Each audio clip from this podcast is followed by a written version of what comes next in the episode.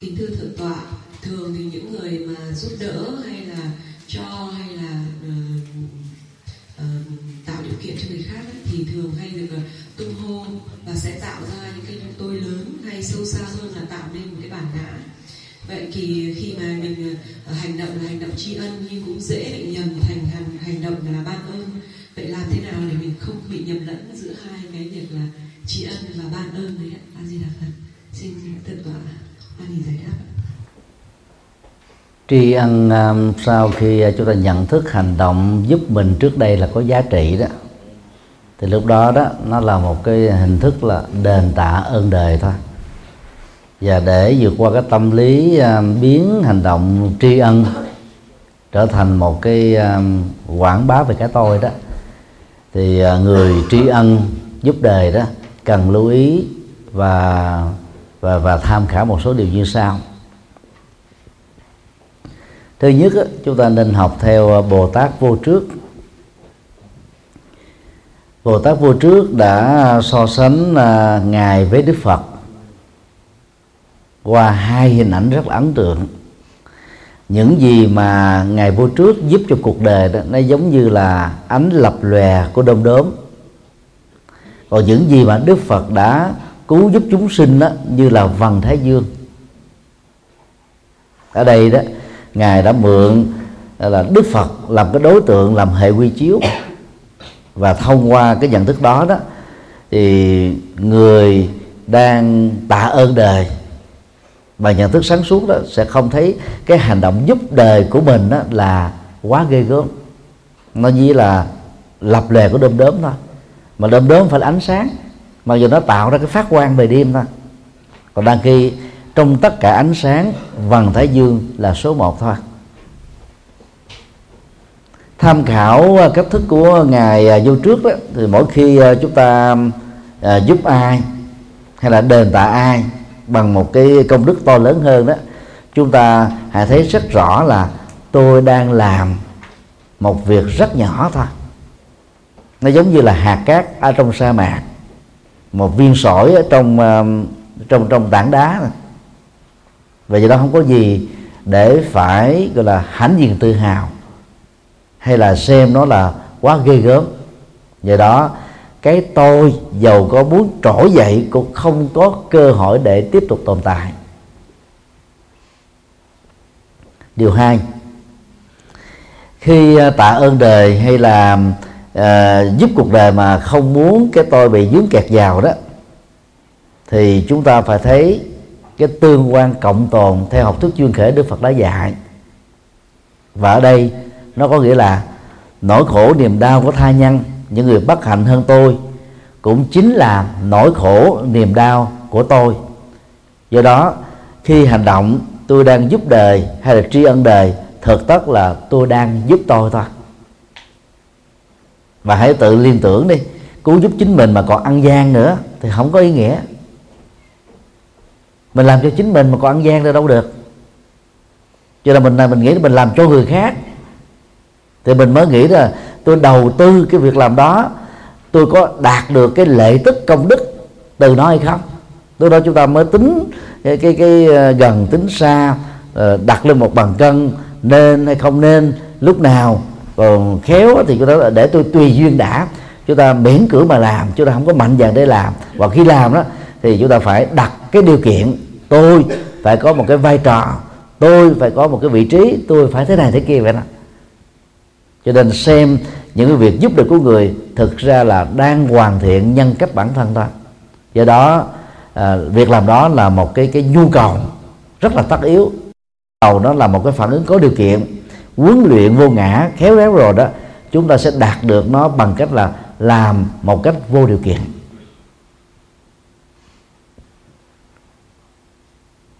Điều ba xô gương ngăn cách. Trong à, bài tin à, mang cùng tên đó, bản dịch của thiền sư nhất hạnh có một đoạn đức phật dạy như thế này mỗi ngày đó chúng ta hãy dùng cái gương nhân cách để soi lại chính mình xem hành động bao gồm lời nói và việc làm cụ thể đó có à, mang lại lệ lạc hạnh phúc cho ai hay không? Nếu có đó, thì cam kết làm tốt hơn và lớn hơn trong ngày sau tháng sau năm sau. Có nghĩa là phải tự phá kỷ lục chính mình chứ không có dừng và hài lòng cái thành quả ở một chỗ. Mà dân gian thường gọi là ngủ quên trên chiến thắng đó. Để làm công việc này đó thì à, chúng ta hãy um, mượn cái cái cái hình ảnh thể dục đó nhón chân và vối tay để tự vượt qua chính mình. Chị em phụ nữ à, có thói quen là đi dài cao gót cho nên họ đã nâng chiều cao trung bình là hơn một uh, tấc hai tức là 12 cm còn bây giờ mình tập nhón chân áp vách mặt vào tường. Bằng động tác đó chúng ta cũng cao thêm một tấc và vối tay chúng ta sẽ cao thêm 2 cm cha mẹ nào muốn con em mình là có chiều cao lý tưởng đó, thì trước 16 tuổi và chậm nhất là bắt đầu từ 10 tuổi, phải cho các cháu uống sữa nguyên chất mỗi ngày. Và phải tập cái động tác à, nhón chân với tay đó, thì xương nó giãn nở ra, cái chiều cao nó được cải thiện tiếc là hồi trước thầy dịch tờ không biết cho nên lùng sủng bây giờ mình à, liên tưởng đến hành động nhón chân với tay đó để chúng ta phải cố gắng làm mình của ngày hôm nay. Phải tốt hơn thiện hơn tích cực hơn giá trị hơn của ngày hôm qua. Và tôi của ngày mai phải hơn của tôi ngày hôm nay. Hơn thì chứ tích cực chứ là không có cái tôi chẳng thì đó là cái cái cam kết để phấn đấu dương lên. Bằng à, ba cái à, nhận thức à, căn bản và đơn giản đó đó thì à, trong lúc à, thi ân cuộc đời hay là đền ơn cho cuộc đời đó chúng ta sẽ khó có thể bị dướng kẹt vào cái trục xoay của cái tôi như là một hệ quy chiếu. Xin đi câu hỏi khác con thưa thầy con có nhận được một câu hỏi à, bạch thầy xin thầy cho biết ý nghĩa của trai đàn lạc độ trần tế âm linh cô hồn câu thứ hai là lạc của đạo phật nguyên chất nhìn nhận về việc trên như thế nào a di đà phật? Lễ uh, à, trai đàn đó gọi đủ là thủy không lục bình đẳng trai đàn giải oan. Đây là một nghi thức à, do Phật giáo Trung Quốc khởi xướng về niên đại đó thì à, đã nhiều thế kỷ đó cô không xác định rõ là ở thế kỷ nào trong uh, ứng xử văn hóa đó thì người Trung Quốc cũng giống như người Việt Nam quan niệm rằng đó là chăm sóc cho người chết là cách mang lại hạnh phúc cho người còn sống. Và cái văn hóa này nó có cái gốc rễ với việc uh, uống nước nhớ nguồn.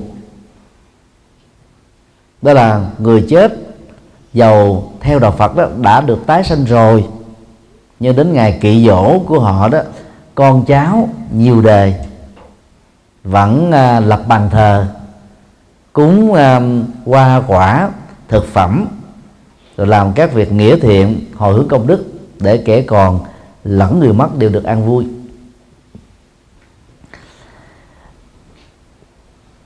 Khi um, văn hóa trai đàn được xuất hiện đó thì uh, Phật giáo Trung Quốc quan niệm rằng đó sẽ có một số đối tượng do luyến tiếc về tình yêu do quyến luyến về gia tài sự nghiệp do chết một cách tức tưởi do hận thù trong chiến tranh do oan ức mà tự tử chết sẽ có thể bị trì hoãn tiến trình tái sinh. Và trong giai đoạn chờ tái sinh ấy, thì sự tồn tại của họ được gọi trong Phật giáo là ngạ quỷ. Ngạ là tính từ nghĩa đen của đó là đối khác quỷ ấy, không phải là uh, ma ác độc. Mà ma quỷ đó là một cái từ gọi chung để chỉ cho những người chưa kịp tái sinh đang tồn tại trong cảnh giới chung chuyển thôi. Ta chờ để tái sinh vào trong bào thai của một người mẹ hay là một giống cái. Thì lúc đó đó vì không có miệng để nhai cổ để nuốt bao tử để chứa lục phủ ngũ tạng để tuần hoàn cho nên cái sự ăn và hưởng thưởng hưởng thụ đó của hương linh chưa được siêu đó là không có hiện thực nhưng mà họ vẫn cảm nhận được bằng tâm. Cho nên đó là cái tâm lý đối khác đối với các hương linh chưa được tái sinh đó là rất cao. Một bài kinh tăng chi à, có kể đến một cái sự kiện, đó là một vị à, bà la môn chuyên làm lễ trai đàn mà không biết là hành động của mình nó có thiết thực hay không. Đến đức phật và hỏi ngài, đức phật trả lời, tùy theo tình huống mà việc cúng trai đàn đó có được lợi ích hay không lợi ích. Đức phật nêu ra các tình huống như sau. Tình huống một, khi còn sống, người chết đó gieo phước cực thiện. Sau khi chết, tái sanh liền ngay lập tức. Tại đây, họ có mặt trong bào thai với tư cách là một phôi thai được nuôi sống bằng cái nhau của người mẹ. Do vậy, mọi sự cúng kính của chúng ta hoàn toàn không cần thiết. Vì không ăn được nữa. Tình huống hai. Người à, chết khi còn sống tạo nhiều việc ác, có một đời sống thú tính, không chuyển nghiệp, không ăn năn hối cải sau khi chết thì tái sanh vào cảnh giới xấu, chẳng hạn như là đào thai, làm các loài động vật. Thì tại đây đó, phần lớn các con vật được sinh ra hoặc bằng trứng, hoặc bằng bào thai, hoặc bằng sự biến hóa, hoặc từ sự ẩm thấp. Có loài đó thì chúng tự nuôi, có loài đó thì mẹ của chúng hỗ trợ trong giai đoạn đầu. Tại đây, đức phật kết luận, việc cúng kính đó cũng không có sự tương thích cho nên không tiếp nhận được. Tình huống ba, do vì quyến luyến, sự tái tranh bị trở ngại và trì hoãn trong một thời gian nhất định mà theo kinh địa tạng nhiều nhất là 49 ngày. Thì việc cúng đó, mặc dầu không ăn được, nhưng mà người chết có thể cảm nhận được. Và giá trị của sự cúng này nó có ý nghĩa chỗ là cúng là một cách để bày tỏ tấm lòng của chúng ta đối với người chết. Ví dụ con cái cúng cho cha mẹ, cháu chích cúng cho ông bà, vợ cúng cho chồng chồng cúng cho vợ, anh chị em cúng lẫn nhau. Thì bằng cái nhận thức là tôi vẫn tiếp tục được nhớ đến, được quan tâm, được túng kiến. Thì sau đó đó, cái lời tư vấn, tức là hộ niệm trong khóa lễ cầu siêu cho các hương linh đó, dễ dàng có tác dụng tâm lý. Người ta mới lắng nghe được thông thường đó, ví dụ cha mẹ đó thường có thói quen là nghe những đứa con nào hiếu kính lo vật chất và tinh thần cho mình. Người thân cũng vậy. Khi mà mình tiếp nhận cái ơn nghĩa của ai đó thì chúng ta có có có thương nước là dễ lắng nghe người đó hơn là những người dân nước lạ thì cái việc cúng cũng vậy. Khi mình cúng á, thì mình khuyên họ không nên chấp thi thể này là tôi sở hữu của tôi tự của tôi và hãy quăng bỏ tất cả lại sau lưng. Chỉ còn một việc duy nhất đó là tái sinh ngay lập tức thôi. Nổi như thế đó, thì chúng ta phải thích lại thêm một lần nữa. Đó là năm tháng ngày giờ chết đã chính thức khai tử mình khỏi cái gia tộc đó, khỏi đất nước đó. Chúng ta phải chấp nhận cái cái cái sự thật này để không có liếu tiếc và bám víu nữa. Thì hai lời khuyên về vô ngã vô thường chính là cái cốt lõi của các khóa lễ cầu siêu mà trai đàn đó là là cái cái lễ cầu siêu điển mẫu nhất, hoành tráng nhất. Thủy không lục có nghĩa đen là chết ở trên không, chết trên mặt đất và chết dưới nước. Ba hình thức cái chết hoặc cá nhân hoặc tập thể diễn ra trong lịch sử mấy nghìn năm của nhân loại. Và trai đàn này được thực hiện đó là một cách bình đẳng không phân biệt đối xử. Khi còn sống, anh có thể làm vua hoặc anh làm lính nhưng mà khi chết anh là hương linh giống nhau. Cho nên cái khóa lễ trai đàn này đó là dành một cách bình đẳng cho mọi thành phần không có phân biệt. Đó cũng là cách để mình là thể hiện lòng tri ân đối với những người quá cố. Và mục tiêu chính yếu của lễ trai đàn gồm có hai. Thứ nhất á, là giúp cho người chết nhận thức vô thường vô ngã tiêu giao miền tình cảnh thác hóa chính đài sen tức là tái sinh thứ hai đó là chẳng bằng. Tức là làm từ thiện do những thành phần nghèo.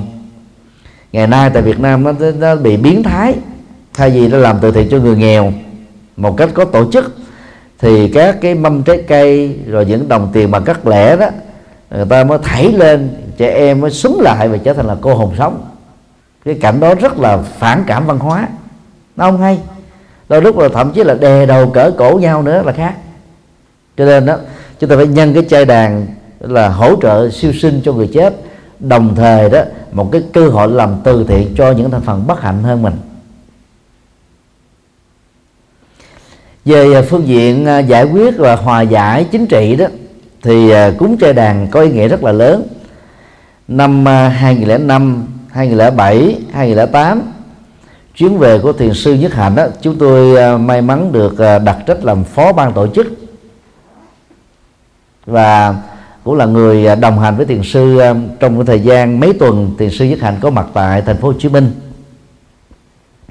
Thì trai đàn đó đã thỉnh mời à, những người à, thân của các nghĩa sĩ chết ở trong cuộc chiến.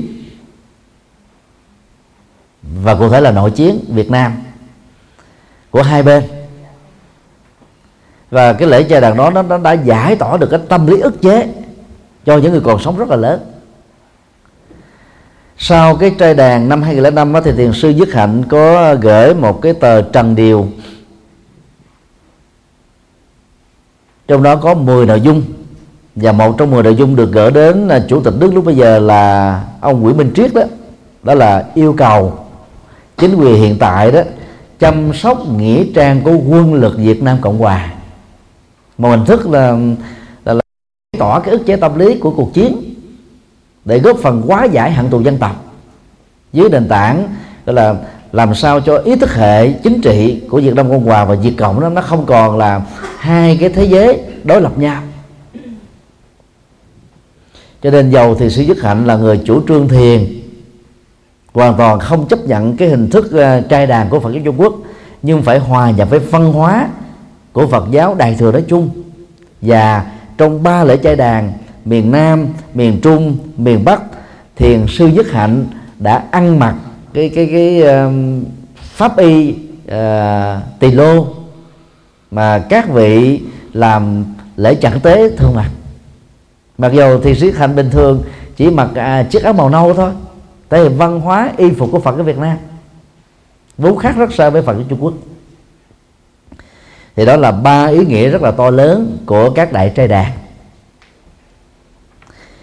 Đứng từ à, góc độ phật giáo nguyên thủy đó, mà chúng tôi thường gọi là phật giáo nguyên chất đó, thì sau khi à, con người trút hơi thở cuối đời,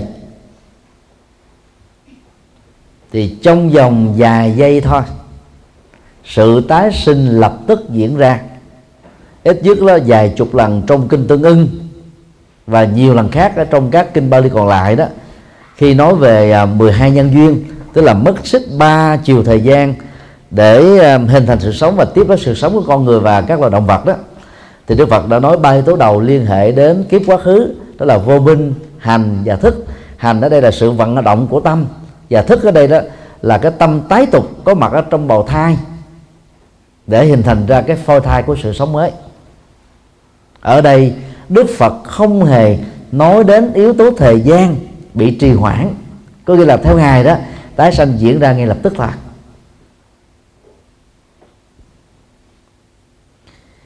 về sau này à, Phật giáo Trung Quốc à, phòng hờ, có những trường hợp à, khi mà tinh cha chứng mẹ, gặp nhau trong ngày người mẹ có thể thụ thai nhưng mà trong vũ trụ này đó à, chưa có cái người mờ vừa mới chết. Ngay thời điểm đó có cái mẫu số nghiệp tương đương để sinh ra chấp nhận cái gen di truyền của của họ tộc đó chấp nhận cái cộng nghiệp của gia đình đó cộng nghiệp của cộng đồng đó cộng nghiệp của quốc gia đó cho nên dẫn đến tình trạng sảy thai.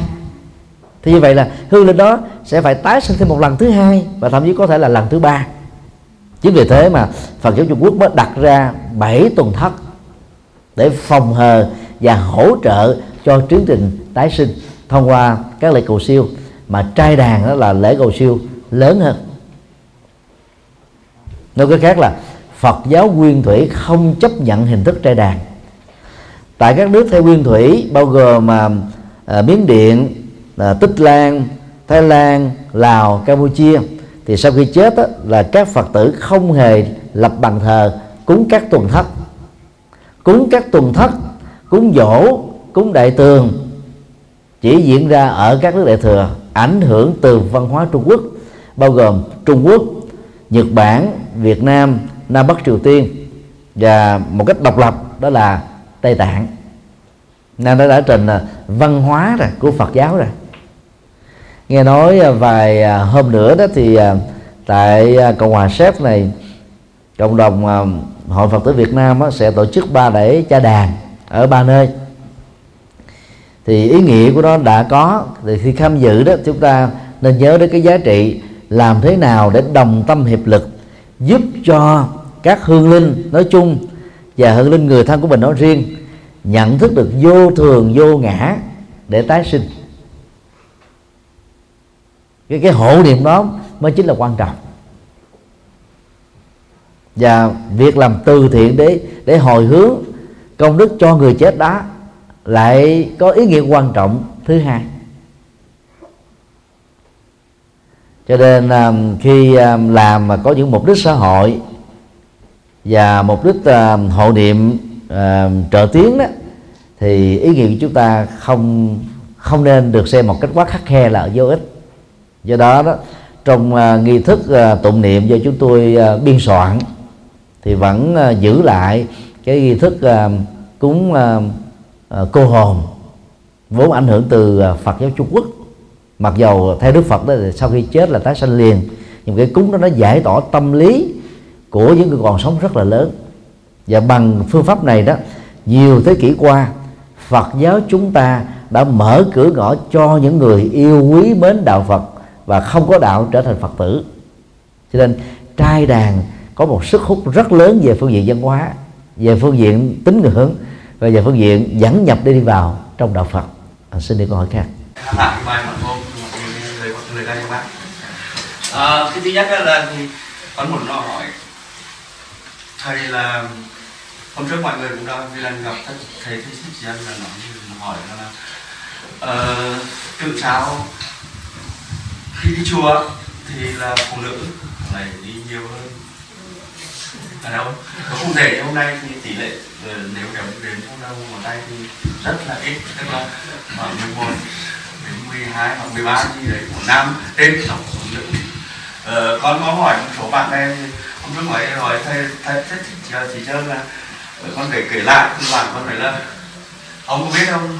Ở trên đời này thì họ đã có là nam là bảy vía hơn nữ chín vía à, ờ, và con cảm thấy một cái điều là ở đây sự sự thực là có nhiều người khi vấp những sự khổ đau bị hâm hâm hâm thì con mất hoặc là còn bị gì đấy thì người ta đến và người ta bắt đầu người ta đi, đi chùa. Còn ở đây cũng phải là nói nói tất cả mọi người nhưng mà có những người có tâm người không phải là việc đó người đi bằng cái tâm của mình người ta đi chùa bản thân con thì con cũng nói thì gia đình con cũng, vợ con cũng hay đi chùa đấy.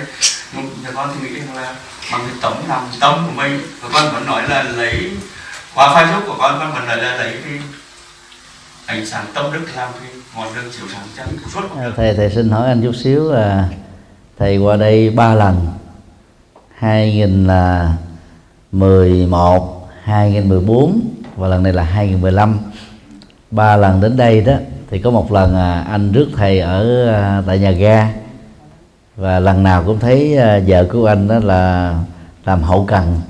Nhưng mà ít thấy anh đến chùa lắm. Như vậy xin hỏi là lý do tại sao với tư cách là một người nam mà anh ít đi đến chùa, đang khi vợ anh lại siêng năng hơn? Ờ, hậu phương của vụ tiền tuyến. Có nghĩa là con ở nhà lo từ con cái đến nhà từ vợ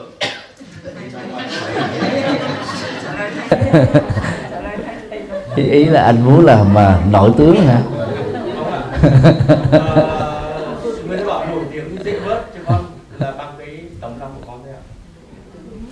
Như vậy à, anh cũng đã gián tiếp cho biết rằng là vì anh muốn ủng hộ à, tiền tiến là vợ của mình cho nên anh không đi chùa mà để vợ đi chùa. Thì đó cũng là cái cách mà anh giải thích cho cái à, cái câu hỏi mà anh đặt ra lý do tại sao là người nam ít đi chùa? Theo uh, chúng tôi đó việc mà người nam ít đi chùa đó nó bao gồm mà các lý do như sau. Thứ nhất á, đạo phật uh, ở uh, tại việt nam nói riêng và trên toàn cầu nói chung đó là đề cao tính tự giác và do vậy thiếu sự bắt buộc đã dẫn đến tình trạng làm cho phần lớn người nam không chịu đi. Hồi giáo là một trong những tôn giáo uh, cuồng tín nhất cực đoan nhất. Tín đồ của hồi giáo đó đi đền thờ hồi giáo tức là đi mosque rất là đông và phần lớn là tuổi trẻ. Trong số đó có thể nói là 98% là người nam lý do tại sao? Là vì từ nhỏ đó người ta bắt buộc nếu cha mẹ nào không làm như thế thì cha mẹ đó có thể bị lâm quy thậm chí là mất tính mạng. Và bằng cách này đó từ nhỏ con em đã được tạo thành một thói quen đi à, đền thờ hồi giáo. Cho nên nếu uh, lúc lễ hội hồi giáo mà họ không đi đó họ có cảm giác là thiếu vắng một phần sự sống của mình. Cho nên đó giàu không ai bảo ai khi lớn lên đó đến ngày lễ là họ đi và một ngày họ có 6 lần làm lễ lại. Nhất là tháng mùa chay ba chục ngày đó người ta nhịn ăn nhịn uống từ lúc mặt trời mộng mọc cho đến mặt trời lặn à, và có mặt ở trong các cái à, đền thờ để làm lễ. Là do vì được huấn luyện từ nhỏ đạo Phật do không có bắt buộc như thế. Và thôi thói quen đó thì người Nam thích tự do cho nên họ ít có tín ngưỡng. Và do đó họ đi chùa ít hơn quý ông. Điều hai cái tôi của quý ông đó thì thường lớn hơn cái tôi của quý bà. Và có rất nhiều quý ông đó, thành đạt trở thành trụ cột kinh tế của gia đình dưới trước của họ có thể có hàng trăm công nhân hàng ngàn nhân viên. Cho nên đôi lúc đó, là quý ông sẽ khó có thể gọi là trọng nể các cái vị tu sĩ vì chưa chắc là các vị tu sĩ đó thành công ngang bằng mình. Còn chị em phụ nữ thì sống về à, à, cảm xúc nhiều. Cho nên à, yếu tố tôn giáo đó nó dễ dàng được diễn ra hơn. Và đó là lý do thậm chí có người đó bỏ tiền ra xây chùa nhưng mà vẫn chưa làm phật tử nữa. Thế là vẫn giữ lại ở cái cái cái tư thế à, yêu quý mến đạo phật thôi. Đó là một cái tổn thất rất lớn cho chính đương sự và nó ảnh hưởng một cách tiêu cực đối với các cái à, thành viên còn lại. À, biết đến cái cuộc đời của mình là xây chùa dựng chùa phát triển Phật giáo nhưng mà mình chưa là Phật tử. Như vậy à, chỉ cần à, thực tập vô ngã với thái độ khiêm tốn biết hạ mình biết chấp nhận người khác và biết học hỏi ở các vị xuất gia chân chính mặc dầu có thể thành công về xã hội, các vị xuất gia không bằng mình, nhưng về đạo đức và tâm linh họ có thể xứng đáng làm thầy của mình. Và do đó, việc đi chùa, siêng năng và nương tựa Phật pháp tăng, nó sẽ trở thành một thói quen cũng không thua kém gì chị em phụ nữ. Điều ba, hệ quả của sự nhồi sọ, tôn giáo là thuốc phiện của quần chúng. Ở tại đông âu đó, ba lần à, chúng tôi đi à, mà thuyết giảng thì thấy rất rõ là chỉ riêng ở Đông Âu mới có cái hội những người yêu quý mến đạo Phật. Chúng ta không thể tìm thấy hội tương tự ở Tây Âu. Vậy càng không thể tìm thấy Việt Nam ở Hoa Kỳ, Canada và Úc. Là bởi vì phần lớn những người đi vượt biên đó, đó thì sống ở Tây Âu, Mỹ, Canada và Úc còn cộng đồng người Việt Nam đi hợp tác lao động đó thì thường đó là định cư ờ, ở tại Đông Âu cho nên ờ, bị ờ, chủ nghĩa xã hội giáo dục một cách là nhồi sọ từ nhỏ đó thì ít nhiều người ta có cái cái cái cái, cái nhận thức rằng là tôn giáo là thuốc phiện. Và Phật giáo cũng là một loại tôn giáo cho nên Phật giáo cũng là thuốc phiện và quý ông đâu có ai muốn rằng mình trở thành thuốc phiện đâu. Cho nên từ cái đó đó, dầu nó rất là vô thức, nó không có một cái nhận thức gì rõ ràng. Nhưng mà khi đến chùa đó, quý ông có cảm giác rằng là tôi đến cái nơi hơi mê tín quá, hơi tín ngưỡng quá, mà vốn nó không phù hợp với cái bản tính lý trí của người đàn ông. Đó là một nhận thức sai lầm, cần phải được điều chỉnh để vượt qua cái nhận thức đó đó, thì à, quý ông giàu thành đạt ở vai trò vị trí xã hội nào nên lưu ý đó. Phật giáo về bản chất không phải là một tôn giáo. Cái chữ Buddhism ở trong tiếng Anh phát xuất từ chữ Buddhi trong tiếng Sanskrit. Buddhi có nghĩa đen là tuệ giác hay giác ngộ hay mở mắt tỉnh thức. Vậy đạo Phật có nghĩa là con đường tuệ giác, con đường tỉnh thức, con đường sáng suốt chứ không có tín ngưỡng nhưng mà khi đạo Phật truyền bá sang châu Á nên nặng về tín ngưỡng đó, thì đạo Phật bắt đầu bị ảnh hưởng bởi các yếu tố tín ngưỡng này. Cái đó chúng tôi tạm gọi đó là các dây trùng gửi bám lên thân cây bồ đề của đạo Phật thôi chứ không phải là đạo Phật. Ngoài à, những hoạt động mà chúng ta tạm gọi là tín ngưỡng ra đó thì à, đạo Phật còn có những lời dạy triết lý mà chúng ta có thể gồm vào sáu giống như sau.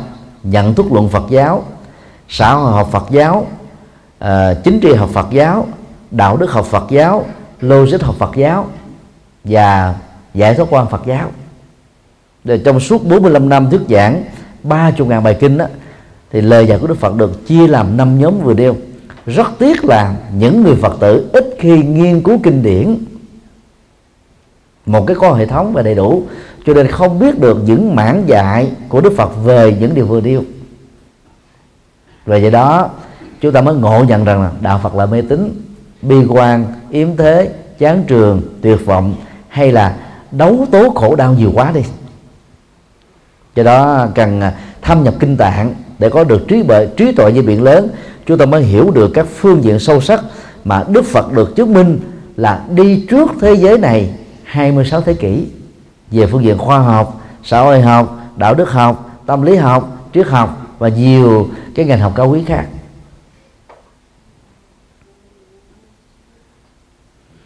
Nhật Bản là quốc gia mà phần lớn là thông minh rất là thành công ảnh hưởng từ đạo Phật người Nam đi chùa rất đông các nước Phật giáo Nam truyền đó, như là Tích Lan, Thái Lan, Lào, Campuchia, Miến Điện và Ấn Độ người Nam đi chùa rất đông và tuổi trẻ đi chùa nhiều hơn tuổi già.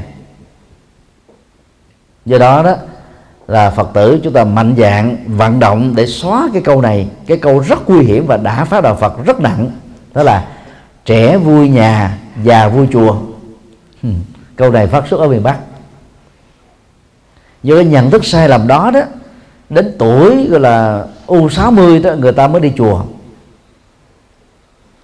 Và ai đi chùa ở tuổi trẻ đó, nhiều người ta nói là người đó, cái đầu hay có vấn đề, hay do ngại, cái cái nhận thức đó hoặc là bị quy kết như thế mà nhiều người không dám đi chùa, trong đó có những người nam. Do đó chúng tôi kính đề nghị, ngoài những điều vừa nêu, quý bà, với tư cách là vợ, với tư cách là người tình, tức là những người còn độc thân khi đi chùa, nhớ dẫn chồng mình đi theo, dẫn bồ đi theo. Nếu chùa mà có được 100 à, tín nữ mà cùng dẫn chồng và bồ đi theo, thì chùa đó sẽ có 200 người. Đừng có nuôi ảo vọng rằng, sau khi lên xe hoa chính thức làm vợ chồng của nhau, tôi sẽ giúp anh ấy cho làm phật tử. Lúc đang yêu đó, người nữ có giá hơn người nam sẽ chiều chuộng mọi thứ để chọn và chiếm được trái tim của người nữ. Mà còn không chiều được thì đừng có kỳ vọng, hảo quyền rằng là sau khi làm vợ chồng rồi, anh ấy sẽ là phật tử, không có đâu.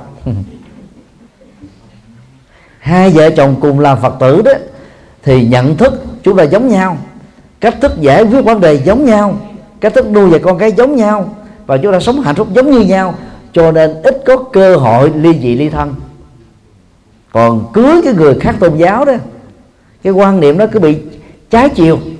Mà Trịnh Công Sơn nói trong một bản nhạc đó, anh đi nhịp điệu một ba năm bảy, em đi nhịp điệu hai bốn sáu tám, suốt ngày nó có so le thế này. Không hạnh phúc được. Do đó, quý bà cần phải phát huy tính trách nhiệm. Thay vì chúng ta có thói quen phát miệng, phát nguyện bằng cái cửa miệng, đưa nguyện chúng sinh con độ tất cả chúng sinh nhiều quá, thì quý bà đó đổi lại cái câu đó trong đầu của mình.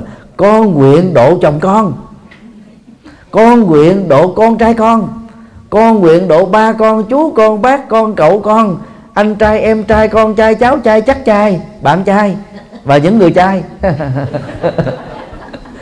Tiếp tục hơn. Thì lúc đó chúng ta không còn lo đến chùa với tôi là quý bà nam thanh, nữ tú nhiều dắt nhau đi đến chùa. Cảnh đó đẹp, vô cùng. Rất mong anh à, hưởng ứng cái cái cái cái cái à, cái phong trào đó nha. Xin đi câu hỏi khác. Bây giờ từ chánh niệm và tỉnh thức thì hai cái từ này giống và khác nhau như thế nào? Và một câu hỏi nữa là ở ngoài bắc bộ thì có nhiều những văn hóa như là đình, chùa, đền thì à, làm người phật tử thì mình phải ứng xử đi ờ, tham dự những đấy như thế nào? A di đà phật con xin hết ạ? Chánh niệm ờ, trong tiếng Bali là smriti. À, tiếng Anh dịch là mindfulness. Mind đây là tâm. Mindful đó là mình đầy ắp tâm. Cái tâm mình nó đầy ắp cái nhận thức về các hành động đi đứng nằm ngồi đang diễn ra với chính mình trong giờ khắc và không gian hiện tại bây giờ và tại đây thôi tỉnh thức trong à, tiếng Anh là awareness tức là mình là ý thức về về về sự làm chủ tâm của mình đối với thân và sự vận động của toàn thân. Thì đó là là hai cái um, động từ uh, hoặc là hai danh từ mà sự liên hệ và hỗ trợ cho nhau rất là lớn.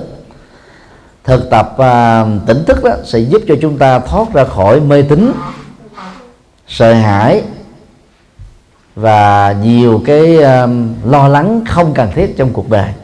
Mà muốn được tỉnh thức đó thì các quý phật tử nên nhớ là xa lánh các loại thầy như sau.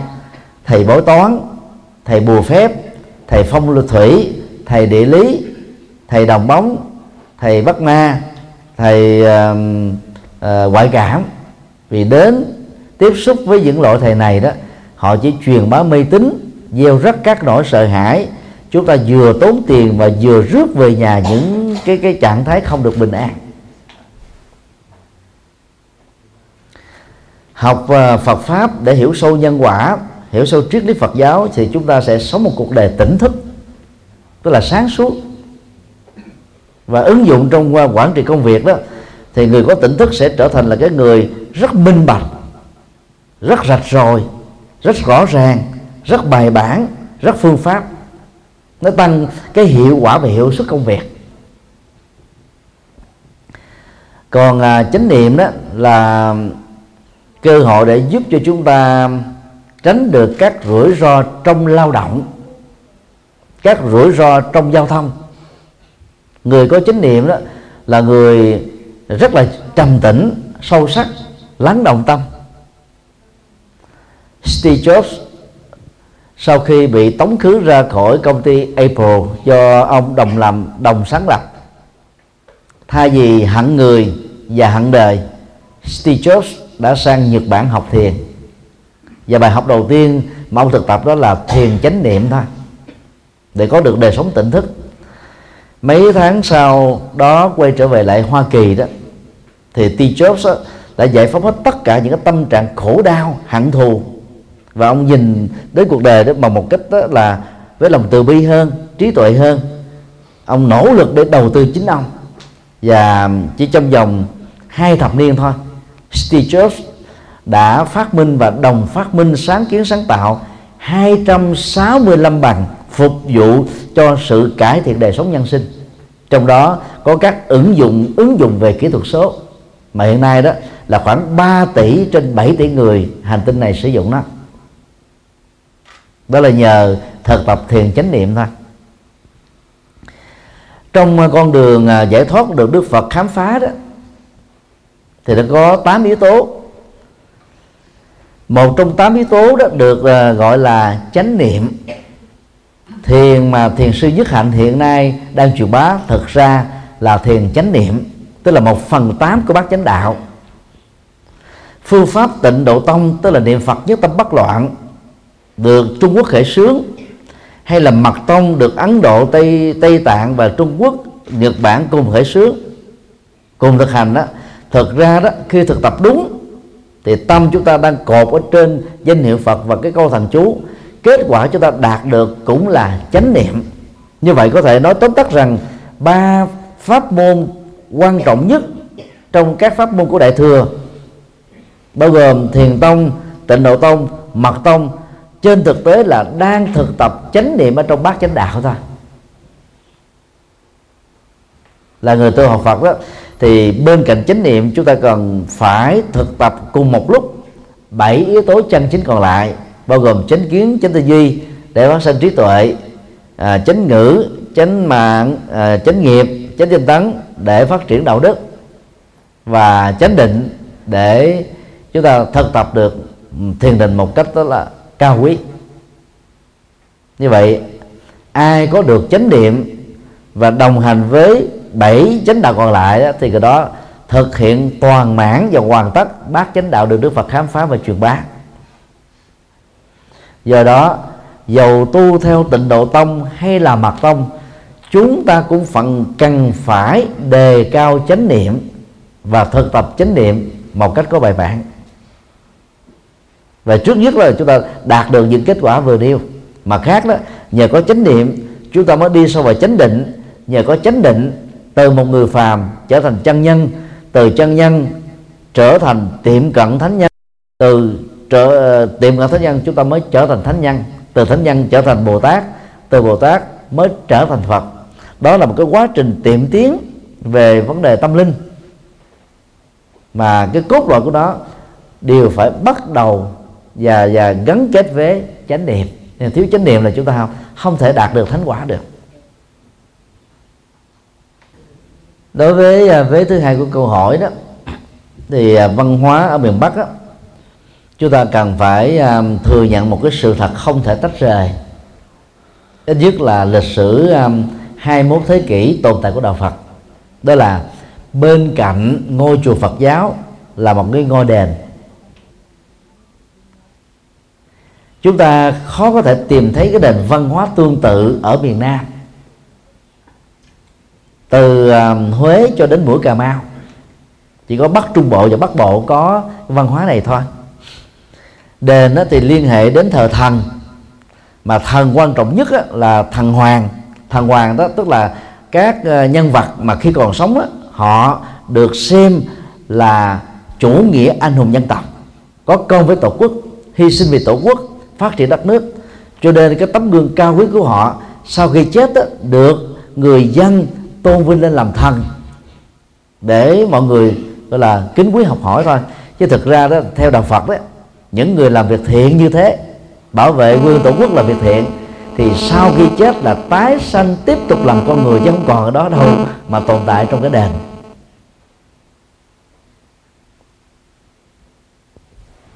Ngoài ra đó tại miền bắc đó ngoài các vị thần thành hoàng để hiện chủ nghĩa dân tộc, thì còn có văn hóa thờ mẫu, tức là thờ mẹ.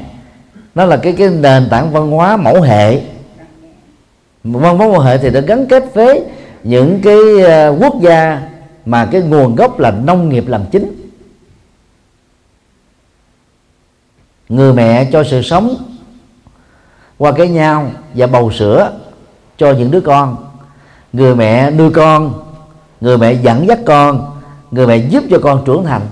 Từ cái văn hóa mẫu hệ đó mà người Việt Nam có khuynh hướng thờ là mẫu rất là phổ biến ở miền Bắc.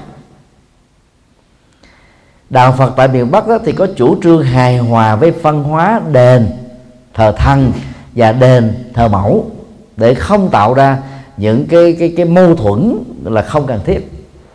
Do đó đến đền thờ đó, thì người ta thường đó là cầu nguyện thác thần linh phù hộ cho mình. Mà theo đạo Phật đó nó chỉ giải tỏa vấn đề ức chế tâm lý thôi. Còn phước báo là do chính chúng ta tạo ra. Việc thiện sẽ trở thành thần linh thật hộ pháp thật bảo hộ chúng ta trên mọi nẻo đường đời. Cho nên là người ta đến à, các đền thờ thần dân tộc đó phần lớn là gắn kết với chính trị. Còn đến các cái đền thờ mẫu đó, thì gắn tới với tín ngưỡng. Còn đến với chùa phật đó thì người ta có đến năm phương diện để học. Thứ nhất là nhân đạo tức là học con đường làm người. Thứ hai là thiên đạo tức là học con đường để trở thành con người ngoài hành tinh. Mà theo đạo Phật tin rằng đó phước báo về nhân tướng tuổi thọ màu da rồi à, môi trường sống hòa bình và nhiều cái tiện ích vật chất đó, cao hơn là con người của hành tinh chúng ta. Ngoài ra thì đạo Phật còn có ba thánh đạo. Đó là à, đạo thanh văn trở thành thánh thoát khỏi sanh tử.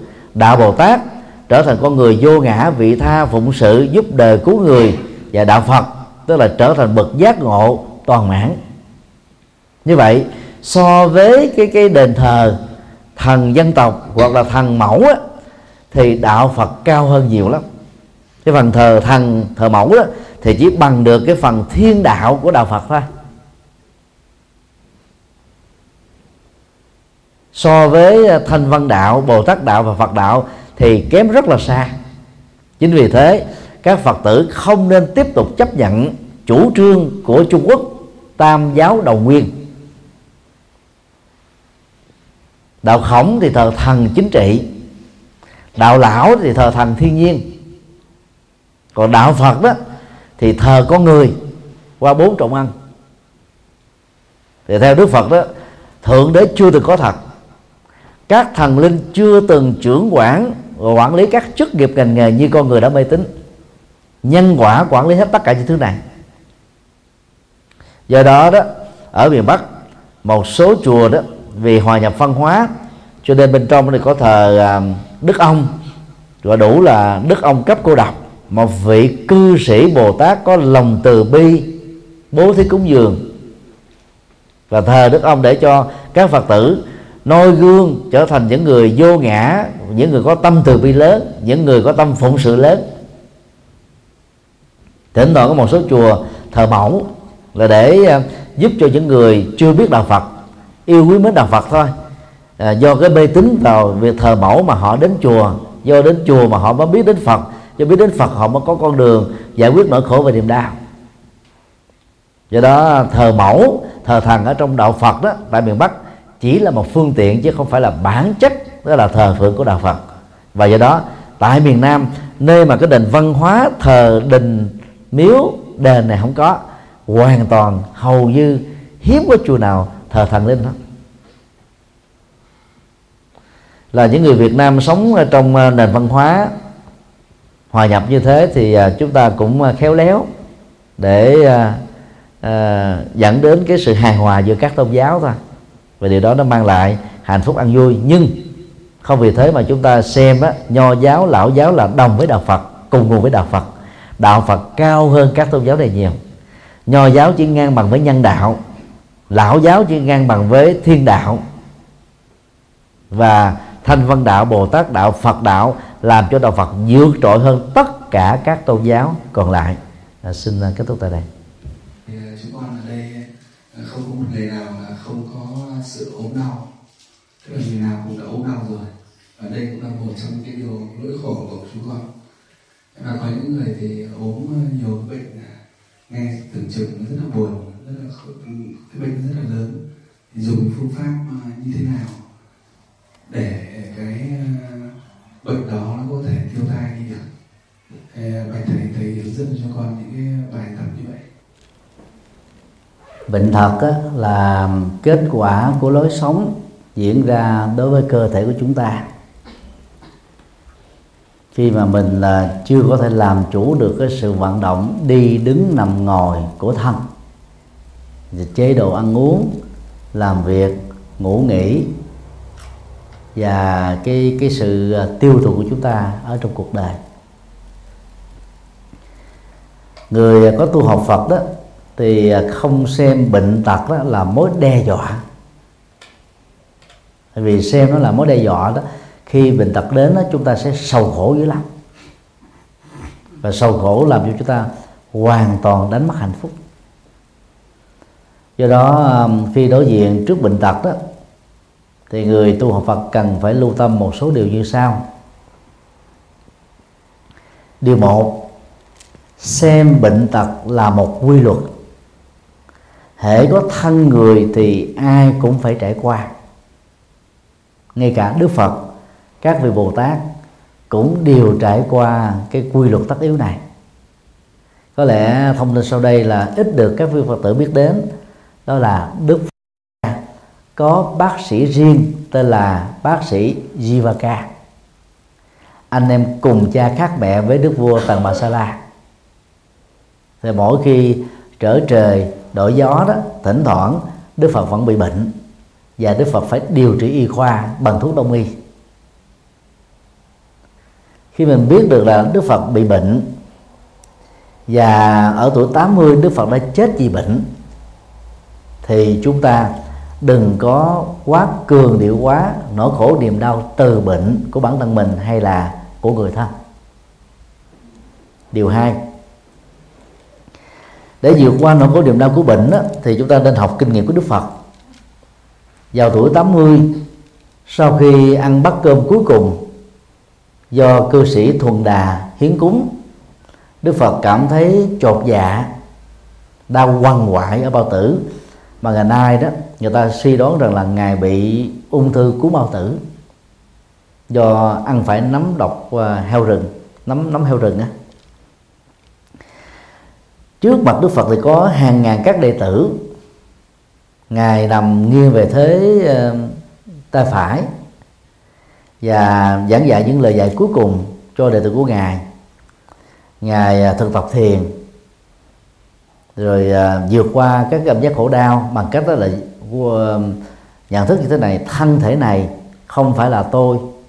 Tôi không bị kẹt vào thân thể này. Cảm giác tri giác tâm tư nhận thức không phải là tôi không phải là tự ngã của tôi không phải là sở hữu của tôi. Do đó những cái nỗi khổ đang có nó không phải là tôi đang khổ đó là một cái thực, thực tập rất đơn giản để chúng ta rút cái cái nỗi đau ra khỏi thân và rút nỗi khổ ra khỏi tâm. Vì thân á, thì đau mà tâm thì khổ. Bây giờ mình mình nghĩ rằng những thứ đó tạo ra thân và tâm không phải là tôi từ ngữ của tôi sâu của tôi thì khổ đau đang có nhưng không trở nên là nỗi ám ảnh đối với chúng ta. Hãy tập đó như là một thói quen.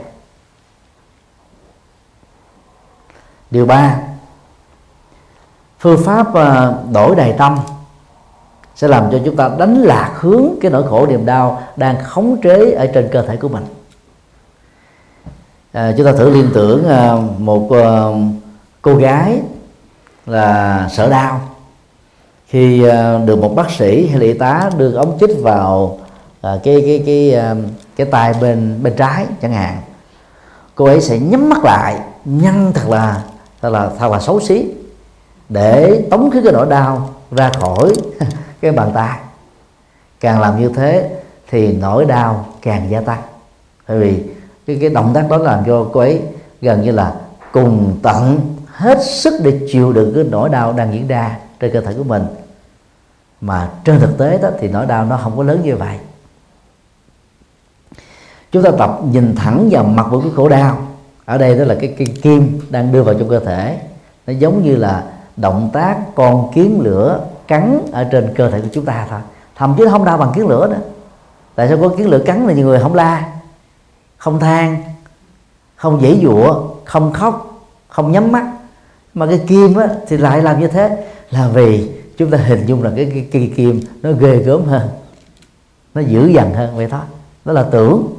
Như vậy tưởng sai lầm làm cho cái cảm giác khổ đau diễn ra trên cơ thể nhiều hơn mà trên thực tế nó không nhiều như thế. Cho nên hãy giáp mặt trước khổ đau để chúng ta khắc phục và vượt qua nó. Điều bốn không nên phớt lờ khổ đau vì như thế là liều mạng. Không nên á, à, là đào tổng của khổ đau vì như thế là thiếu trách nhiệm. Không nên cường điệu quá khổ đau vì như thế là tự hành hạ cảm xúc của bản thân cho nên hãy thực tập đổi đề tâm bằng cách là niệm phật, tụng kinh. Tâm chúng ta tập trung vào các cái đối tượng cao quý, có giá trị. Tự động chúng ta quên đi nỗi đau đang khống chế ở trên một cái cái bộ phận nào đó của cơ thể. Ngày xưa đó thì um, ông uh, quan công đó, khi bị bắn cái mũi tên vào cánh tay phải, đau nhức lắm. Mà lúc đó thì chưa có cái cái thuốc gây mê gây tê phải mổ sống thôi. Thì người ta mới bài vẽ cho ông là ngồi đến một cái ván cờ tướng với một cao thủ trong lãnh vực cờ tướng. Vì muốn giữ danh dự quan công không thể nào để cho mình thua trước cái, cái người đánh cờ tướng này. Cho nên phải tập trung cao độ từng cái cái nước cờ đi của bên mình và của bên đối phương. Và lúc đó cái động tác mổ để rút cái mũi tên đã đang được diễn ra. Bằng cái cách này ông ấy phớt lờ đi cái đau đang diễn ra trên trên trên trên đôi vai của mình. Do đó khi đối diện trước những cái thăng trầm à, những cái biến cố của cuộc đời đó thì người phật tử tập thói quen niệm phật. Niệm phật không phải để cầu phật gia hộ niệm phật không phải để cầu phước báo niệm phật không phải để cầu bình an mà niệm phật là cái cách chúng ta chuyển đầy tâm. Nó giống như là mình cầm cái remote control vậy nè bấm một cái là nó qua một kênh mới và dừng lại ở kênh nào mà mình thích. Bây giờ mình niệm danh hiệu phật, nam mô a di đà phật, nam mô thích ca mâu ni phật, nam mô quan thế bồ tát. Không cần phải suy nghĩ gì, cầu nguyện gì, mong mỏi gì, chờ đợi gì hết. Cứ niệm đơn thuần thôi. Niệm một cách có chú tâm thôi. Thì tự động chúng ta quên cái đau khổ niềm đau đang diễn ra ra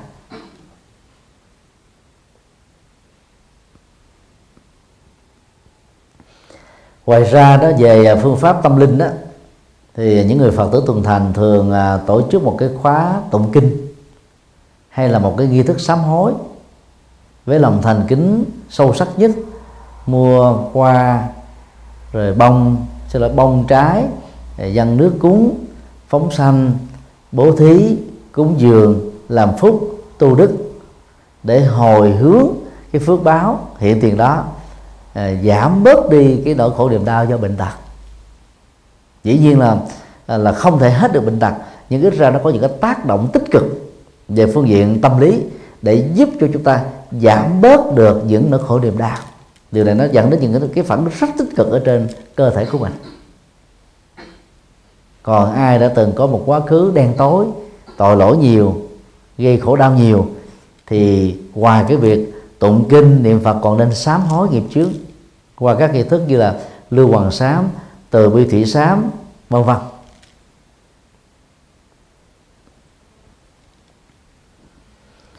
Bên cạnh uh, những uh, điều vừa nêu đó thì người tu học Phật đó cần phải sử dụng các hỗ trợ y khoa thích hợp tức là phải điều trị bệnh à Đức Phật có bác sĩ riêng thì chúng ta cũng cần phải có bác sĩ.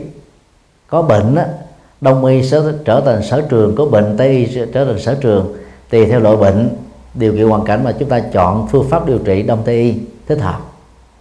Thì bằng cách phối hợp những điều vừa nêu đó chúng ta sẽ giảm được nỗi khổ niềm đau. Và khi nó đến với mình mà mình không tránh được khỏi đó chúng ta không vì thế mà làm cho cảm xúc của mình trở nên nặng nề khổ đau bế tắc trầm cảm hay là đòi tư tử à, xin đi coi khác.